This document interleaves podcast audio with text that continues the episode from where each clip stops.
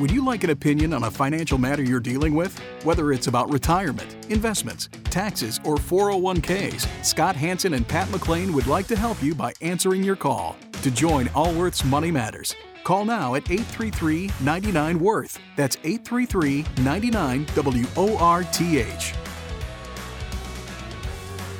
Welcome to Allworth's Money Matters. Scott Hanson. Pat McClain. Thank you for being part of our program here today. We talk about financial matters, talk about investing, financial planning, Saving retirement, for retirement, college, all kinds of exciting college funding.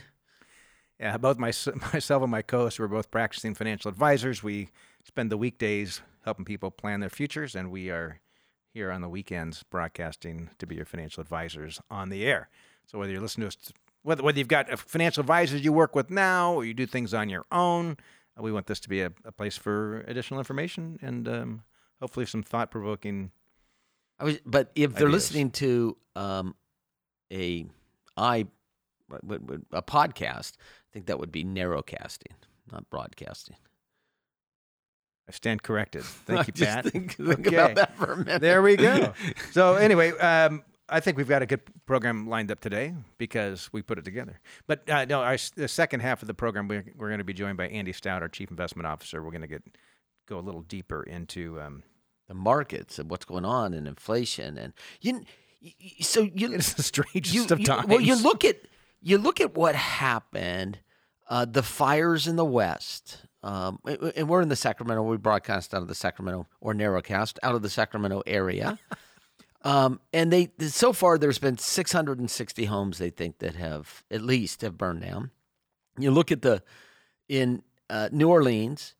You look Oh, yeah. at the flooding in New York City that is happening Jersey and all in New. Jersey, and you wonder is this not a little will this not be a little bit inflationary is this enough to start driving inflation uh, significantly because all of a sudden there will be demands on the system and the system is having a hard enough time actually getting it through right products and goods to the consumer think about all the automobiles that have lost in parts of the us because I just just this week, um, I think on Thursday, General Motors said they're going to idle all of their plants because they can't get the um, the chips the parts they need. Yeah, yeah. So there's there's a couple. I had my car in for service at the dealership a week or so ago. The showroom, there was literally one car inside the showroom. And I was talking to the uh, service manager guy, and I was like, I said, this must be a, a big challenge for you guys. You don't have any cars to sell. He says, you have no idea. And then he said, there's there's container, there's those big container ships full of cars, like out in the Long Beach Harbor. yeah, I read there were 44 of them, the most ever. He said they're just. He says the cars are all ready to go. They're just waiting for their last little uh, uh, electronics to be plugged in. That's all they're waiting for. A little chick, stick that thing in, and This is inflationary. We'll, we'll talk to Andy Stout about that in the second It is half the of the most show. bizarrest of times. I must. Yes. I, I got to tell you, yeah, I, I, the financial markets. It's like it doesn't matter what the bad news is; it charges ahead. And keep this in mind: next time the markets go south, which they will at some point in time, you're going to have all the pundits on there, all the reasons why it's going south. Don't believe any of it because it's Nor should you believe why it's going up Correct. either. we can't Right. necessarily predict those. You can't predict the financial markets what- over over short periods of time. over short periods of time. It's um, it is the most. It's a strange times. thing. You just wonder if it's There was an article. No, I saw this article. I was I was frustrated this last week reading the Wall Street Journal, which I, for somehow I've bec- I'm almost like addicted to the thing. I read every article, not every article, but I, I if I skip a day, I go back and read the previous days. It's all on digital, of course, but um, it's become it's almost like People Magazine for people in business. well that, since Rupert Murdoch I and mean, team I, bought I it. I think it's gotten a lot better, frankly. It's uh, Do you really? The nice short little stories. I can Oh. catch up here. If I want more research on something, I can go somewhere else for it. It's perfect.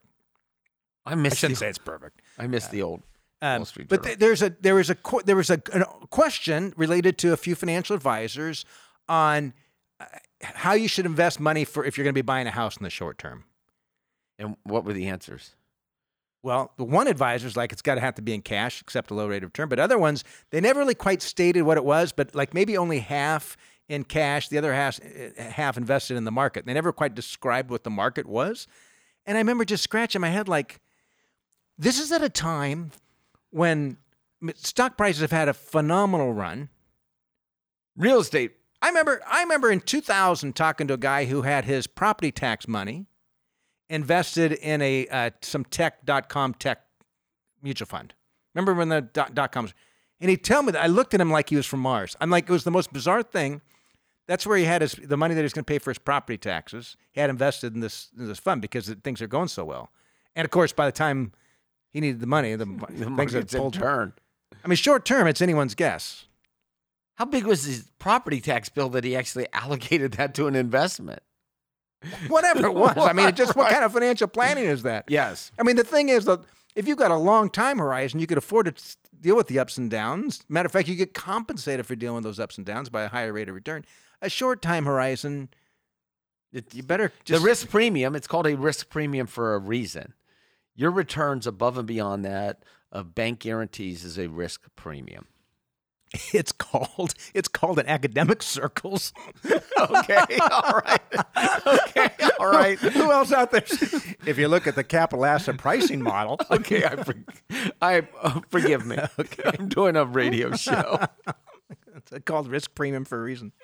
Anyway, uh, if you want to join our show, I'd love to take your call uh, to, to be part of the program. 833 99 Worth is the number 833 99 Worth. Numerically, it's 833 999 6784. And let's talk to, we're going to start off here with uh, Dennis in Northern California. Dennis, you're with Allworth's Money Matters. Hi, thanks for taking my call. Uh, I'm a big fan of your show. Thank you for all the uh, sage advice you guys give out each week. Well, Well, thank you for thank uh, for listening. We we wouldn't be here if you weren't there. That's right. No question. it's kind of a symbiotic All eight relationship. of you. It's symbiotic. My question is about a long term uh, care policy that we have. Uh, we're being offered some options, and um, we're not sure which way to go. What are the options? Are you a, uh, a California employee, retired retiree? Yes. Okay. Retired California employee. My wife and I joined the CalPERS long term care program when it started in 1995. Um, the uh, And just for just for people outside of California, the California um, the, the retirement system, CalPERS, Public Employee Retirement System, they decided to help with the. I think the goal was to help with their members by working with some insurance companies or an insurance company to come up with a group policy of sorts to offer to their members that members could buy into a long-term care policy. Uh, back in the 90s, early ni- mid 90s, when interest rates were quite a bit higher. Uh, insurance companies didn't have a lot of experience in long term care insurance. It was a relatively new product. And so, uh, Dennis, continue on. So at the time when we joined, there were uh, promises that rates would not uh, rise. Uh, but in fact, of course, for the last you know 26 years we've been paying into it, rates have risen, and there was a class action lawsuit brought about that. And what we're facing right now are choices from the fund itself and choices from the settlement. Yes. So, from the fund itself, um, we currently are paying $278 each uh, per month uh, for the plan, which is a total of about $6,600 a year. And what does the plan cover? What does it give you? The plan currently, it's it's an excellent plan. At the moment, uh, we're each covered for $427 per day maximum in nursing homes. Uh, a po- less than that for in-home care or for assisted living care. Um, it includes an inflation factor, and there are no limits either on time or on money paid out. And is there an So- elimination or wait period before it begins p- making its first payment? Um, there, there is, and I don't recall. Probably don't 90 remember if days. One month or three months. I don't Okay. remember which it is. Alrighty. Yes. Um, so anyway, it CalPERS is um, in order to keep um, our payment the same. By about a couple weeks ago, we would have had to have opted for a decrease in those benefits, putting a cap of something like nine hundred some thousand dollars on it uh, on the on the payout. Um, and we we passed on that, so that option's off the table. Um, but in November, it's going to jump to 427 a month, which will be for the two of us about 10,200 a year.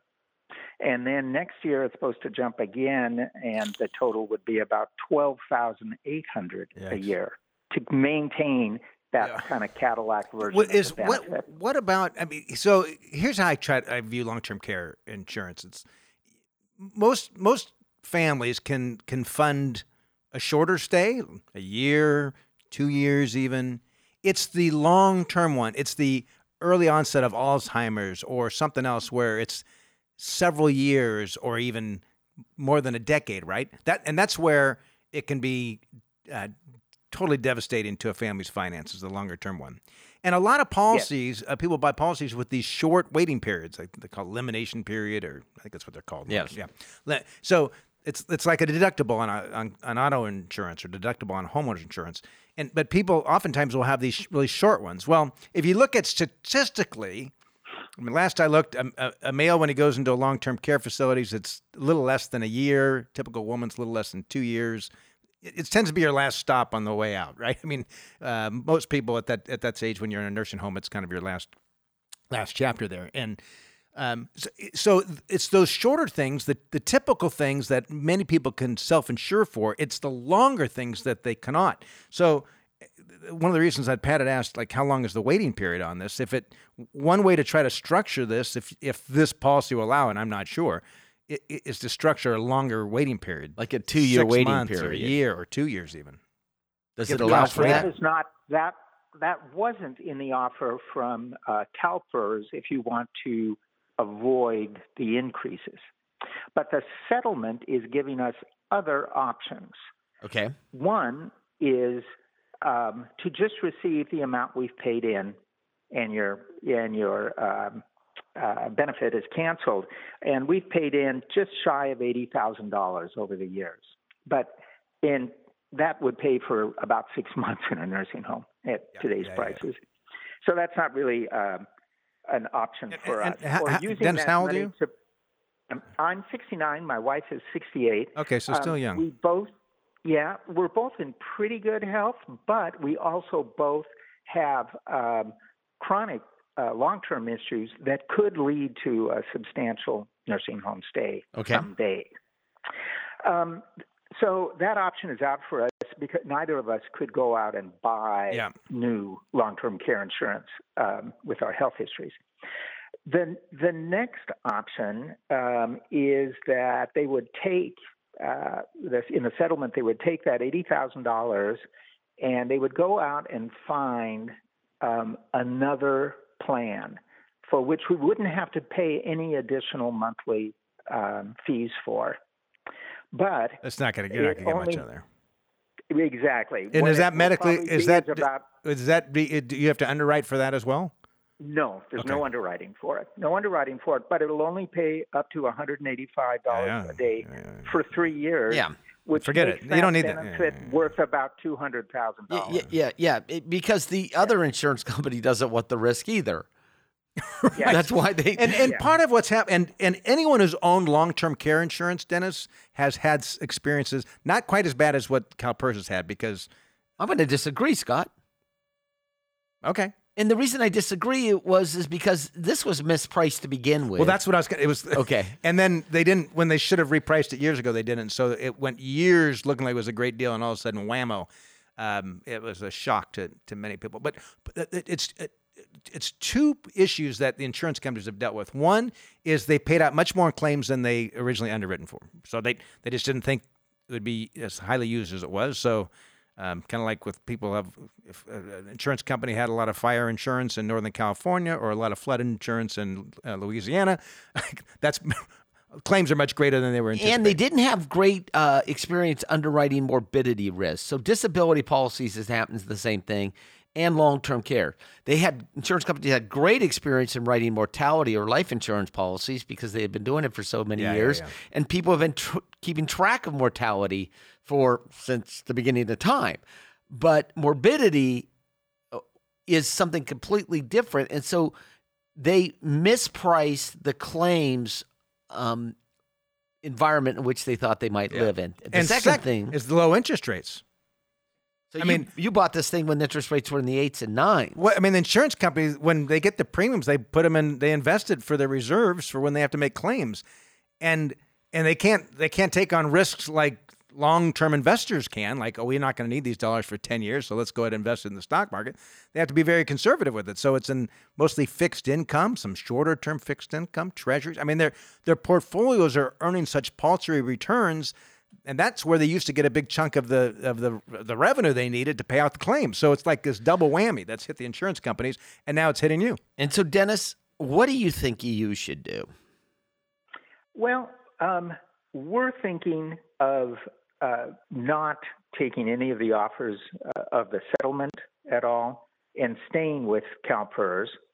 And um, in although we had an option, a selection for reducing our um, payments by reducing the benefits that we pass on uh, a couple weeks ago, we'll probably have that same option when they bring about the second increase in 2022. And um, the the option that we passed on, I'm, we're kind of regretting it maybe, is it would stay at the same maximum of $427 a day and continue to be inflation adjusted. Um, but there would be a lifetime cap of 935,000. So, um, and it covers, as I say, in-home care and assisted living so here- in addition to nursing home care. So, I know um, my mother-in-law had this uh, policy, and uh, it paid out for a number of years, including was at least two or three years in nursing home care, and it didn't come close to actually covering the full amount. You know, it covered maybe seventy-five Yeah, so percent of the amount. so I mean you're, you're essentially you're gonna you're gonna be stuck with a a four thousand dollar increase next year and then then six thousand dollar a year increase, right? So over the next Mm-hmm. ten years, you're looking at maybe an extra sixty grand paying into this. Well, that's not an increase; it's just p- payments. So it's how much No, is, the increase. is it? An increase? Yeah, yeah, from sixty six hundred dollars a year to twelve thousand eight hundred a year. So you'll be in two years from now, you'll be paying about six grand, double what you're paying today. Okay. So Yeah. the question I would look here's how I would look at it. You, you, you said that you you both have some chronic illnesses that could re, that's probably going to re, increases your odds uh, compared to the typical 69 to 68 year old couple, right? Yeah, that's our feeling. Although we're in. Yeah, great that's, shape well, now. that's how insurance works. You take it, right? Yeah. Uh, you're trying to minimize risks here. And so I would look at it like, could do you have enough cash so that if sixty thousand dollars were spent over the next decade on additional long-term care insurance premiums, it's not going to impact your lifestyle whatsoever? If that's the case, I would it. just That is the case. then Pay then it. then Pay it. or self-insure. I- I- What's your overall net worth? We have about three million in our um, retirement savings, and our pensions and uh, Social Security all combined is about two hundred and fifty-nine thousand a year. Okay, and are you spending any of that three million? Um, sometimes, you know, like when we put solar on the Okay. roof, I would Well- keep this. like. I, I would. I would keep it too. And here's, I mean, just from because the it's basic not going to really matter at the end of the day. You're just going to feel better about it. You're just insuring Yeah. a portion and, of your portfolio. And your family will feel better about it if they've got these dollars coming in. It'll be much easier for them making decisions if that if you ever have to get to that point. what you're doing is is you're insuring a portion of your in, retirement gets passed down. i- to, to get passed down. That's what the insurance because you have enough money that you could self-insure. The only thing I would look into is if you can uh, if you can lengthen that waiting period. Hmm. but it's highly unlikely that they're going to do customized in probably in, in a settlement at Yeah. this point. Yeah, they haven't. They they um, this last August, uh, what they did was offer three options. CalPERS. I- and Yeah. by by the And way, you couldn't buy this today, You right? couldn't buy this today, Even This at is- this price. This is not this is not poorly priced relative to the market. You've probably shopped it. well, he's not insured. yeah, he's probably no. not insurable today. Even if he was, it's still not. But he's not. But also, Okay. That's the bigger issue. No, um, the the program is closed to any new. Yeah, That's correct. right. Yeah, I'd keep it. Yeah. It probably should have never been opened in the first place, quite frankly. And you can't, you know, the hard thing about insurance is you look back and you think, we've been paying these premiums since 90. Well, you also had the insurance all those years, right? It's like, Yeah. like when you have uh, when you have your homeowner's insurance and your house doesn't burn down. You, don't can- get mad about it. Not really. insurance. No one likes paying insurance Like, premiums. Right? you know, I, mean, paid in over. I hate insurance premiums. I paid over I, a hundred thousand dollars in insurance on my house, and it never burned down. I am really upset. So no, you're you're fine either way. But I I'd like the it. idea of keeping it. I did too. And if it makes you feel better, take a take a slunk of a chunk of your cash, your investments, make a separate account. Say this is going to pay the long term care insurance premium, so you don't feel like it's coming out of your your annual expenditures. Yeah. Well, actually, it comes out of our uh, pension checks, so we don't even see it. Perfect. All right. Perfect. It- What? It's it's been like a social security tax or something. Okay. uh, uh, uh, perfect. Thank you. Appreciate the call. Yeah. Well, good luck, Dennis. I'm glad you called. I know a lot of people are in similar situations. And Scott, the, the way these long-term care policies were were sold back in the day was your premium will never go up, which was misleading. Because your individual premium can't be isolated to go up, but the risk pool that in which you exist, it can Yes. go up. It was misleading. It was yeah. They were all sold that way. They were all sold that way, as was life insurance is sold that way. Universal life, your cost of insurance will never go up. Well, the insurance companies they pull risk, and once a risk bucket is full, they move on to the next risk bucket, and that risk bucket lives in and of itself. Yeah. In most situations. All right, let's go to the next call here. We're talking with Hank. Hank, you're with Allworth's Money Matters. Hi, Hank. Oh, hi, Scott and Pat. Thanks Hi. for taking. Yeah, Hank had probably call. fallen asleep after a long, long-term care discussion we are having. But go ahead. Yeah, I was waiting. Uh, a little uh, background. My wife and I have been to all of your seminars pre COVID. And I got your book and Well, I, bear, I think can't. I don't know if this is a compliment or not because he says he's- he's basically uh, uh, consumed all of our educational resources, but yet still has a question. Is that what right? yeah. So we missed something here. So, Obviously, right? That's funny. Got a master's degree somewhere. Like, wait a minute. Like, how does this work? Or, so, what is your question for us, Hank? Well, after I, I read your book, I didn't have umbrella insurance, so I got got some, and I got two million. Okay. And my question is, how much should I have? Oh, great, great question. Great. I mean, question. kind of a rule of thumb is you have as much uh, umbrella coverage as you as your net worth, and and umbrella insurance it it tends to cover things that may be above and beyond your homeowner's insurance or above the clearly the limits that would be on.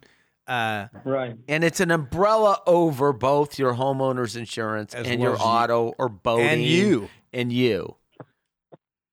It protects things like you're driving down the road one morning and some uh, young physician's out for a jog and you don't see him and you, you run him over. Uh, and suddenly they, what's, I'm just saying this, what's the future value of that income that, that he's no longer going to be there for his family? And suddenly there's a multi million dollar, she. or she, excuse me, most likely she now, by the way. What's the, like, how much income is that going to be? And then suddenly there's a $8 million judgment against an individual. And if you have eight million dollars, they can get it. If you don't have eight million, they're not- eight hundred thousand, then they can get that. So, what you have two million dollars of umbrella coverage? Is that what you said? Yes. And h- what's your overall net worth? Maybe five point five. Oh, you need. And do you have grandkids that come over? Uh, right? Do you? Do you? Uh, no. okay. No. it's so when I think about it, I think about what are the what are the risks. and I have, I have umbrella insurance. Oh, I I do as well. I I won't state that my coverage on the air because I don't want people coming to my house and slipping and falling. my, my attorney friends, my personal injury attorney friends, are inviting themselves over. Can't bring my kids over for a swim. My business card turns into a sponge. Um, so you look at the risk that you're exposed to. So if you're exposed to um, significant risk, kids coming over, grandkids, teenagers in the house, new drivers, right? Maybe you're you're you're not the best driver. I'm not the best driver. You, You've should got probably Doberman have pinschers that you raise. you- pit, pit bulls. Let's go through the breeds. um, you should probably have five million. And by the way, It's not- five million dollars isn't twice as much as two It's million dollars. negligible. Yeah, it's a few hundred a few hundred dollars more. So move it to five million. And it, and it could be a that day. your insurance agent says, you know, uh, your insurance company is they personally take on risk up to four million. They're going to have to go to reinsurance pool after that, so it might be a big price jump from a certain one million dollar mark to the next. Every insurance company, so you might want to price those things in. Um, just get some quotes from your from your agent on what would make the most sense for you. But uh, no question, at at five five million dollars, I would have more than two million dollars of coverage. And for the the rest of us out here listening, like if you don't have umbrella insurance, uh, that is it's cheap for Get what it. the benefits is. Odds it. are it's not going to be used, but if you need it, you're going to be glad you've got it. Uh, we're taking a quick break. Uh, when we come back, we're going to be joined by Andy Stout, our Chief Investment Officer. So stick around for more Allworth Money Matters.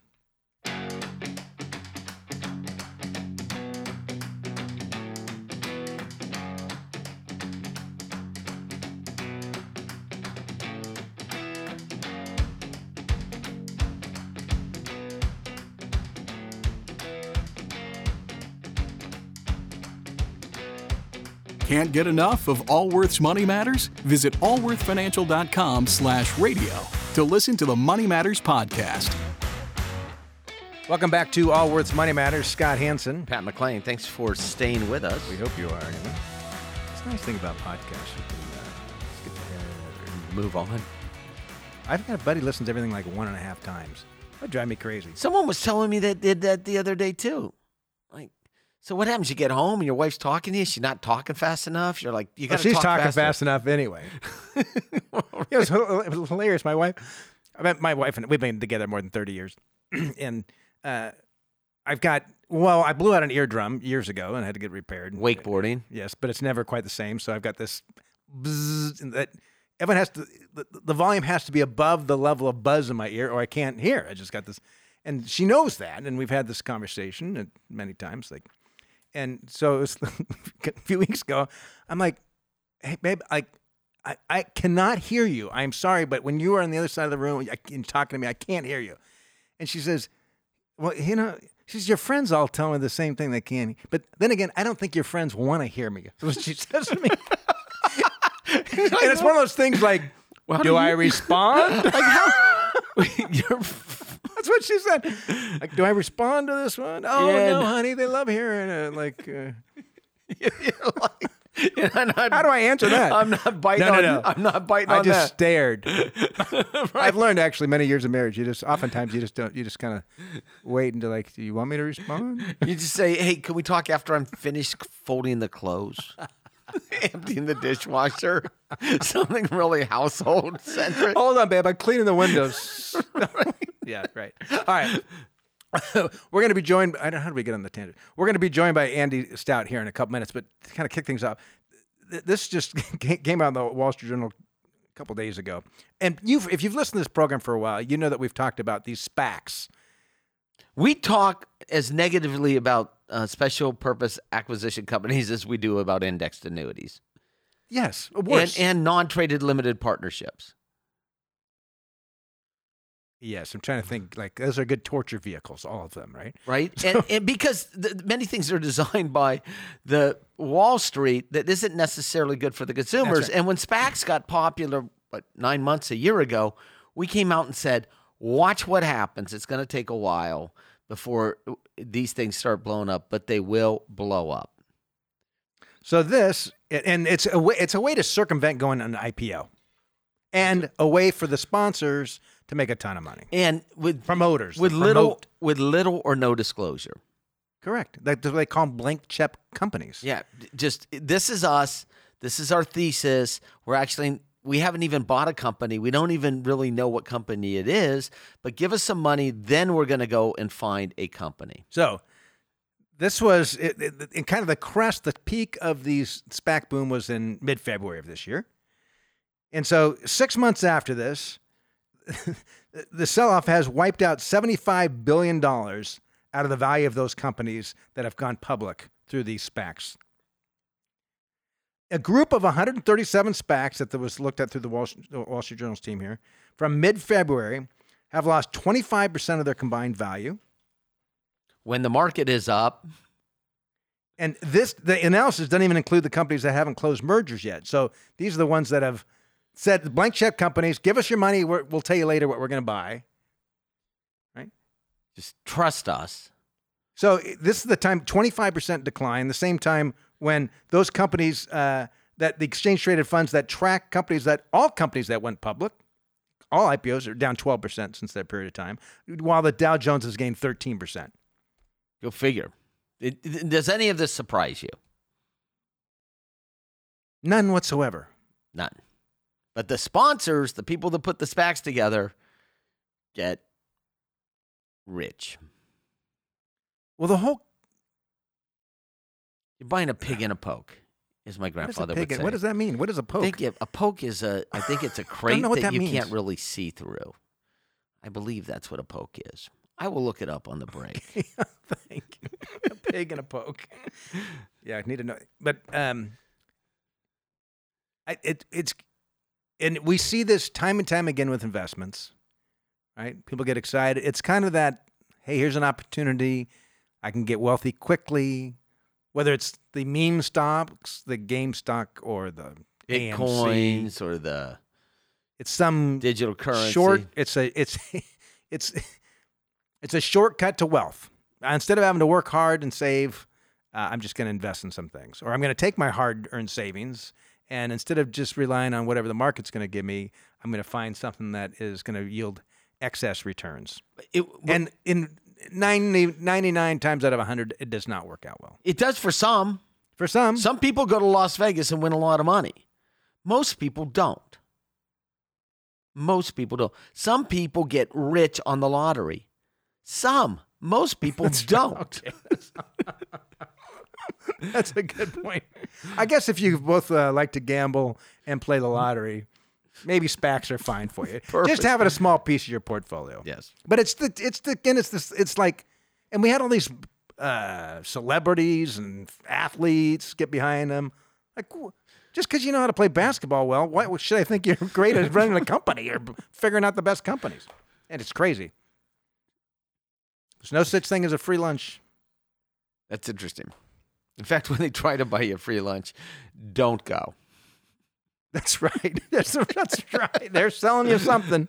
Anyway, all right. we- Actually, that's why if you ever attend one of our workshops, we always have water at the workshops.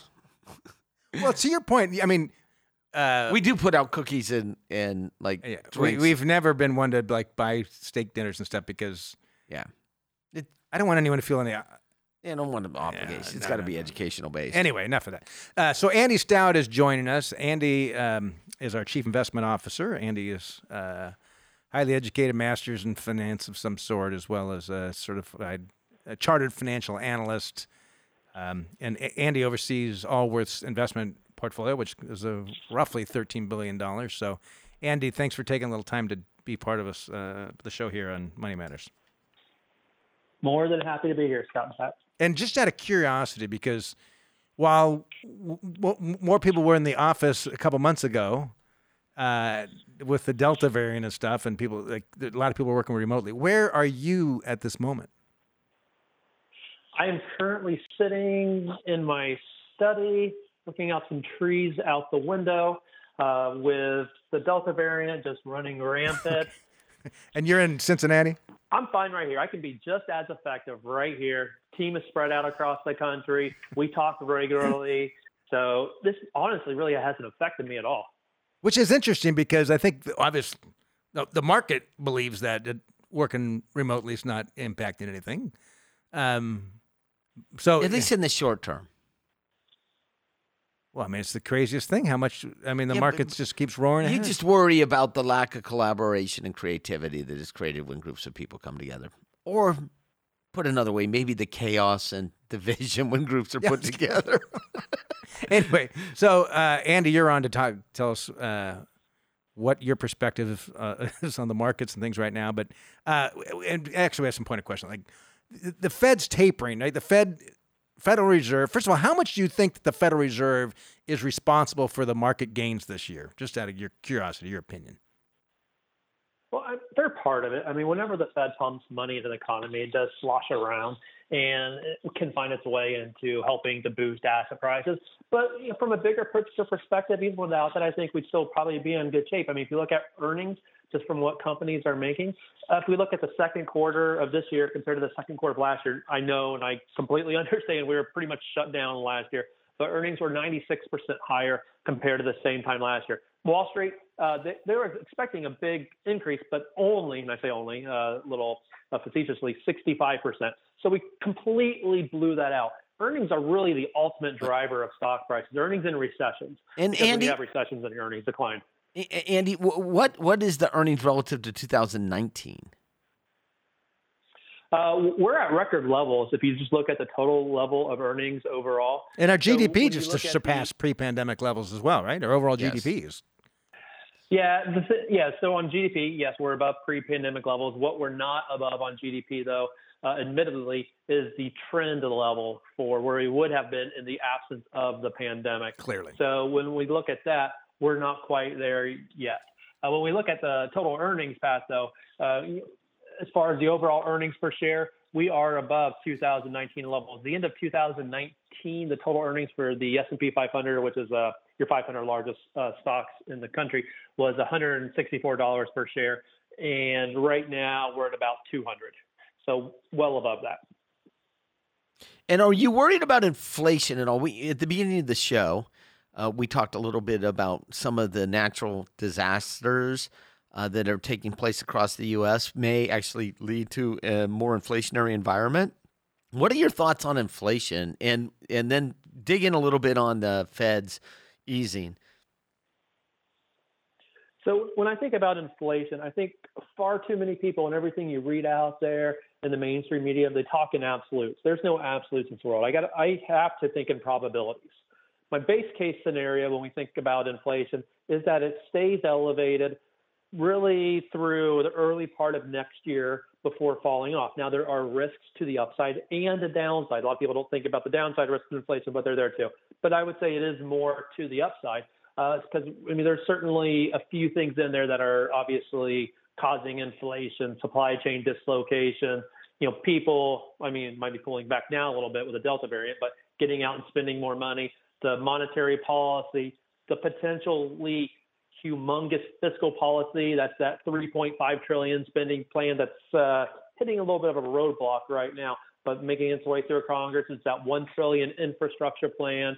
Uh, employers they have to pay money right now to get people off the sidelines. Right? There's 10 million job openings. That's a record number of job openings here in the country. And when you look at the number of unemployed, we're still about five, six million short of where we were before the pandemic began back in February of 2020. That was the high level of employment. So we're still not there yet. So employers still have to. So you, you, just for clarity, uh, you, there's five to six million people less workers today than uh, pre-pandemic. That is correct. Wow, that's I mean that's staggering so, number.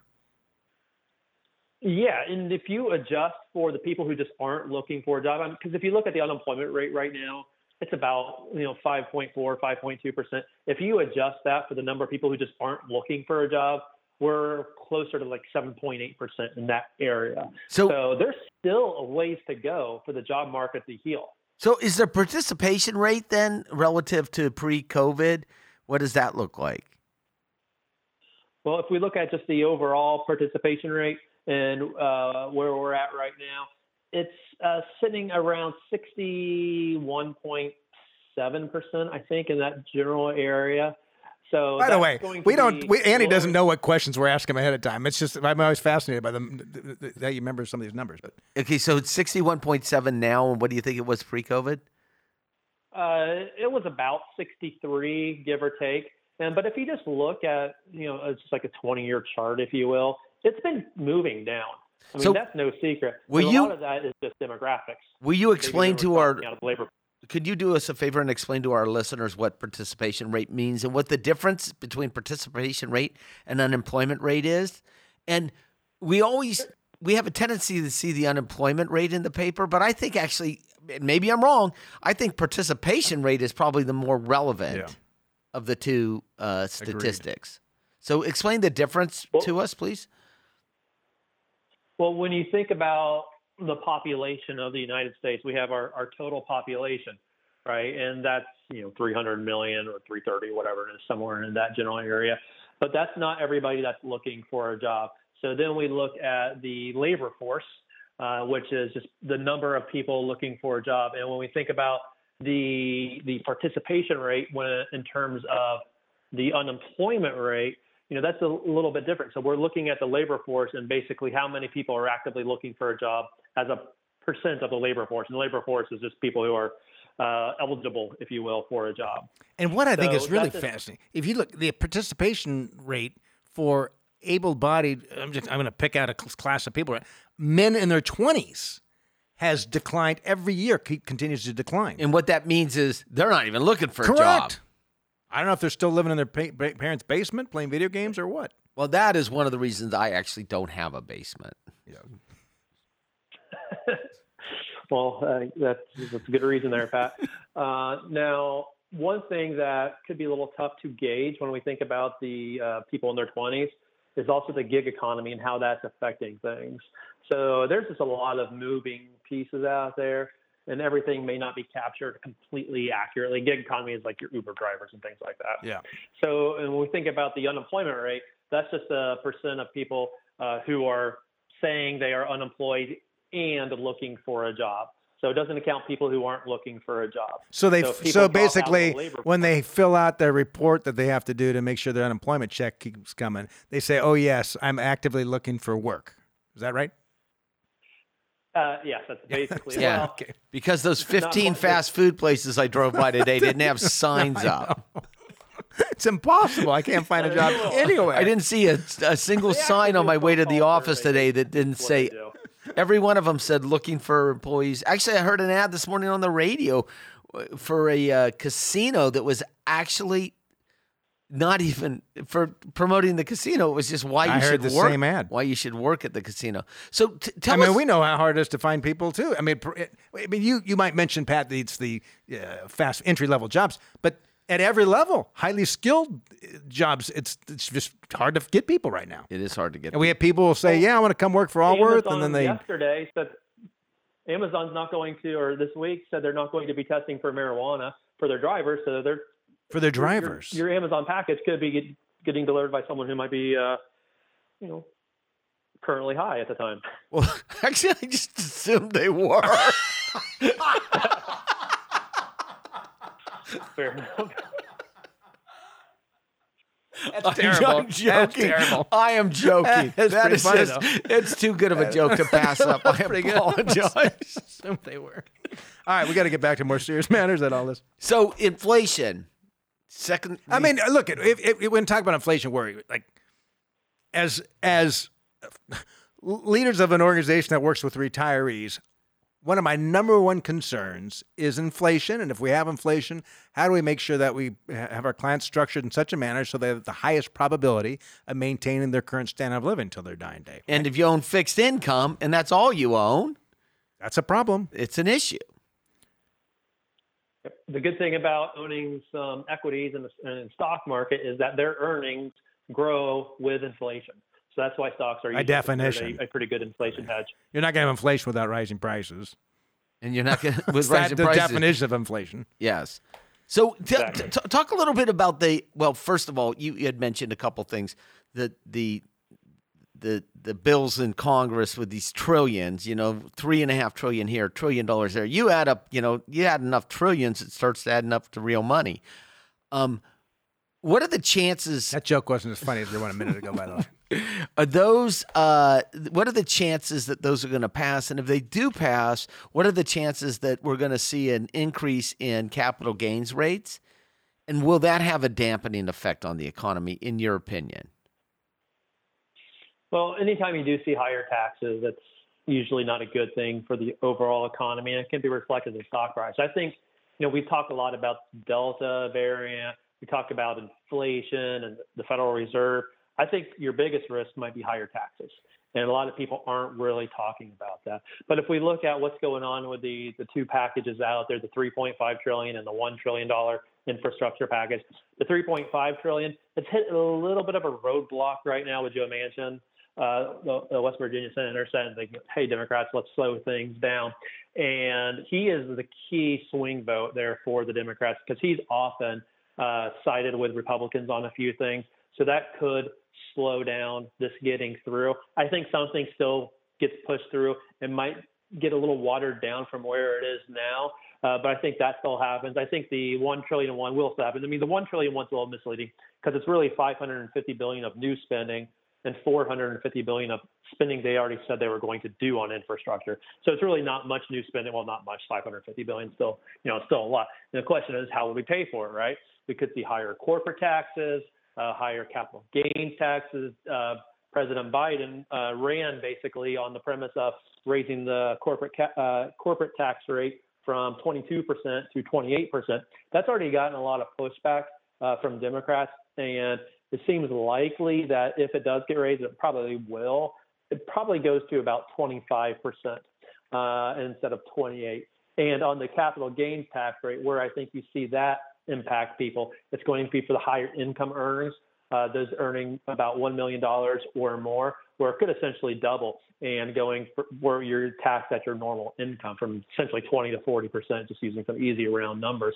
Now, there's going to be loopholes uh, to get around that. There's already, I've, I've been reading some uh, articles already about some insurance products where you can shelter all of your funds in there and just never pay any capital gains tax on it. So there's there's loopholes, the legal loopholes and, and non yeah.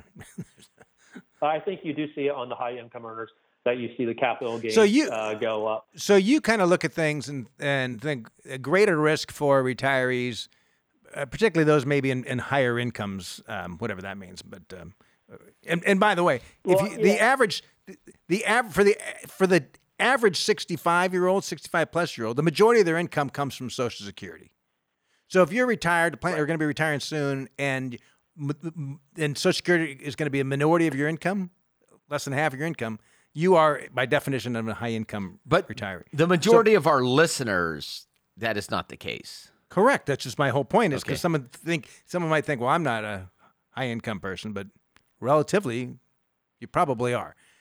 And so, uh, just kind of going back to what you'd stated, you think a, a bigger risk is what what ta- the tax man could do in the next few years, more so than inflation. Is that right? Yes, what it could do, I'll say, to the stock market, not necessarily to the average person. Okay. And inflation, it's a risk, no doubt. I'm not saying that. I'm just saying one of the, I think taxes could be a bigger risk, and that's not really getting uh, as much attention as I think it needs to be. Interesting. All right, let's let's move this over to Federal Reserve. Federal Reserve, um, they enacted some new tools in the uh, Great Recession. Essentially, started buying they call it tapering, going out and buying uh, bonds. Uh, they didn't call it what they're calling now is tapering, but going out and buying bonds in in the in the overall market. Um, and then when this pandemic hit, they lowered rates down to essentially nothing. So we're going to go out and buy all kinds of things yeah. in the open marketplace. So, so, essentially, before where the Federal Reserve just had control over the short end of the yield curve, they now control the whole yield curve. Is that a fair statement? Well, to a degree, uh, they have much less control on the longer end of the yield curve. Those are bonds that have really maturities two years up to 30 years. That's much tougher for them to control. Now, what they are doing by buying $120 billion worth of bonds per month, uh, they are attempting to keep the longer term rates uh, lower. Uh, and you know, you could argue they've been pretty successful on that, considering where interest rates are. And so there's originally they were going to say they're going to start taper off their purchases, reduce them next year. Now they're saying maybe we'll be doing a, the latter part of this year. Um, what what is this going to mean for the overall economy? Well, what the Fed is doing by buying these bonds, they're making it easier for people to get loans in general, causes a lot more money to be in the economy, which is good for the economy uh, in terms of overall economic growth. Uh, and you could argue this reducing of the purchases keep in mind this doesn't mean they're selling anything. They're reducing purchases. So what I call easy monetary policy or loose monetary policy, it's just going to be less loose and less easy.